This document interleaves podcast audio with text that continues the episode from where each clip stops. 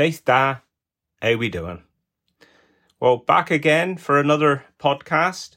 First of all, I'd like to thank everyone who's got in touch again this week. Um, had some lovely comments. I've had a few people ask how they can listen to the old ones. Um, I think if you Google the life and times of a Cornish funeral director, it should give you the different options there, like um, iTunes podcasts or Spotify. Or I will try and put the the link to the main website in the comments below so that you can um, see it there. I know last week in the podcast I talked about Sir John Betjeman's funeral, which was the highest profile funeral I think pretty much that we have conducted.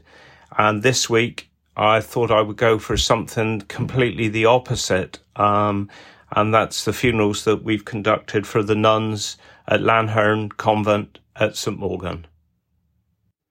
Our connection with Lanherne um, started with a, a visit to our office at Bridgend by a chap some of you might remember. He's called Chris Thomas. Um, I think Chris was one of three brothers. One, I think, moved up to Lanson, and the other one stayed in the St Minver Rock area, and that was Jack. And um, I know he was a well known character in the area, local postman. Always used to see him riding his motorbike as well from Wadebridge to Rock. And he was also a very talented um, accordion player. I do remember um, someone said to me once how generous Jack was with his time with playing at functions of anything. He said, You just ask him to turn up with his accordion and he said he'll never turn you down. He's so keen. He said the problem is once he gets going, is trying to stop him. Chris, I believe, was a formidable fast bowler in his time. Um, but the thing I can remember about him was his fantastic handwriting. I know that when he'd turn up at funerals and he would sign the attendance cards that we have, they're um, fantastic handwriting. I'd never seen anything quite so neat as that. But anyway, he popped into our office and asked if we could do a favour for a friend of his. So um, his friend was a chap called Gordon Daw, and he was an undertaker um, down at St Columb.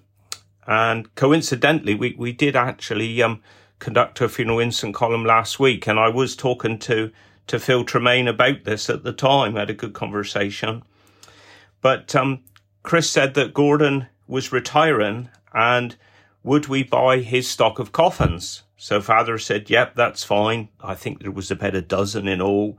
So I made several trips back and forth St. Columb to pick up the coffins.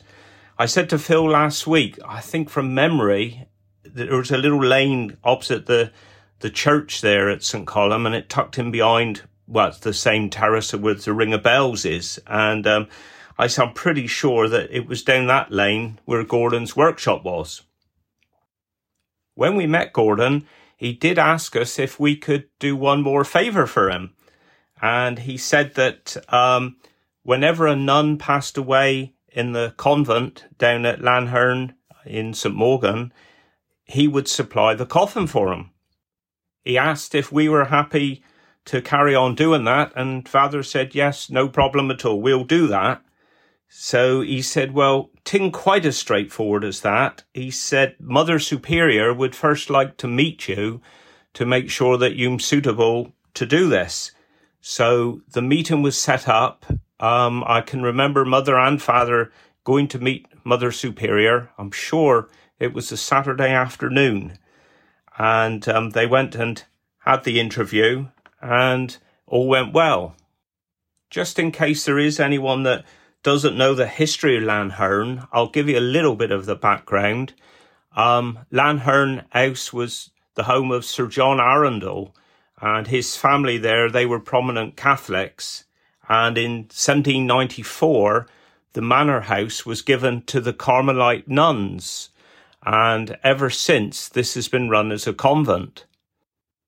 As it was a closed order, once a nun entered the convent, that would pretty much be the last contact that she would have with the outside world.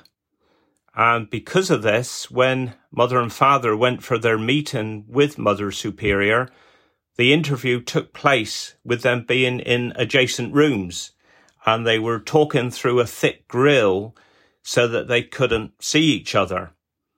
Uh, the meeting went well and Mother Superior agreed for us to help them whenever the time was needed. So when a nun sadly did pass away, Mother Superior would give us a ring, tell us the size of the coffin that she needed, and we would prepare it. The coffin would be a plain, simple veneered oak with simple white interior linings and with rope handles. Then, at an agreed time, we would go down to the convent, ring the bell, and then speak through the grill just to let Mother Superior know that we were there.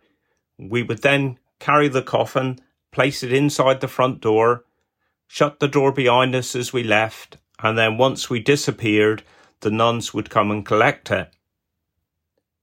As the years went by, the nuns were getting a little older and a little more frail, and Mother Superior rang and asked if we could provide a gravedigger.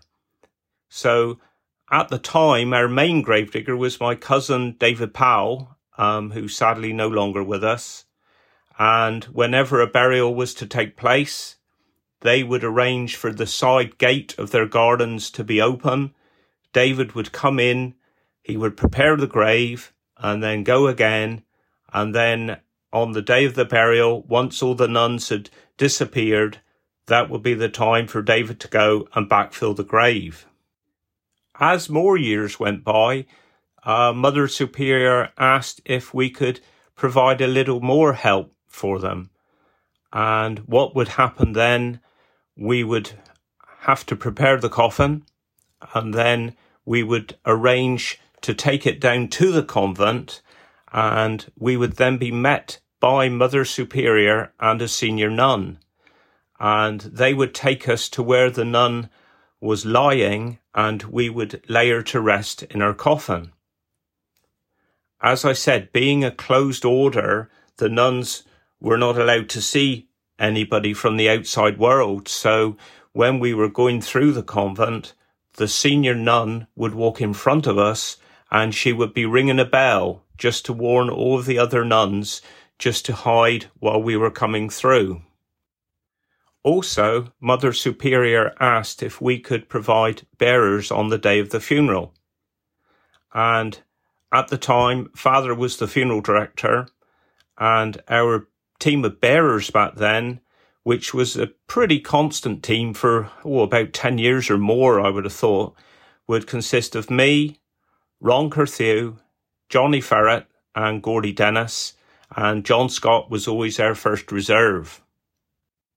There is a small chapel there at Lanherne which is open to everyone, and it's in that chapel that we conduct the funerals for anyone from the general public. And back then, the nuns would actually take part in the funeral services. You would never actually see them because, again, they would be behind a grill, but they would always lead the singing during the service. However, now our little team had the honour of being sat the other side of that grill with all of the nuns as the service took place. And I think the thing that surprised me the most was how elderly they all were. Because if you heard them sing, they had the voices of a 20 year old. So that was something that was a real surprise. I know, and I'm sure I can speak on behalf of the rest of the team at the time, all we wanted to do was just to keep looking around, just to take it all in. But out of respect for the nuns, this is just something that we didn't do. At the end of the service, the priest would lead the procession and the nuns would follow on in single file behind, and then we would follow on behind them into their grounds for the burial. It was such a fantastic experience, really, and it just felt like we'd all been transported back in time. Once the burial had taken place, the nuns would then, in single file, go back into the convent, and as each of them walked past us, they would thank us. And once they'd all gone inside, we then all went back to the outside world. And it's an experience I'll never forget. Sadly, I think due to their age and their decline in numbers, in 2001, the nuns left Lanherne and they went up country to join another convent. And Lanherne now is occupied by the Franciscan Sisters of the Immaculate. Well, thank you once again for listening. I think that pretty much rounds off the podcast for this week. And all being well, I'll be with you again next week. So, um, wish you well. Guinness.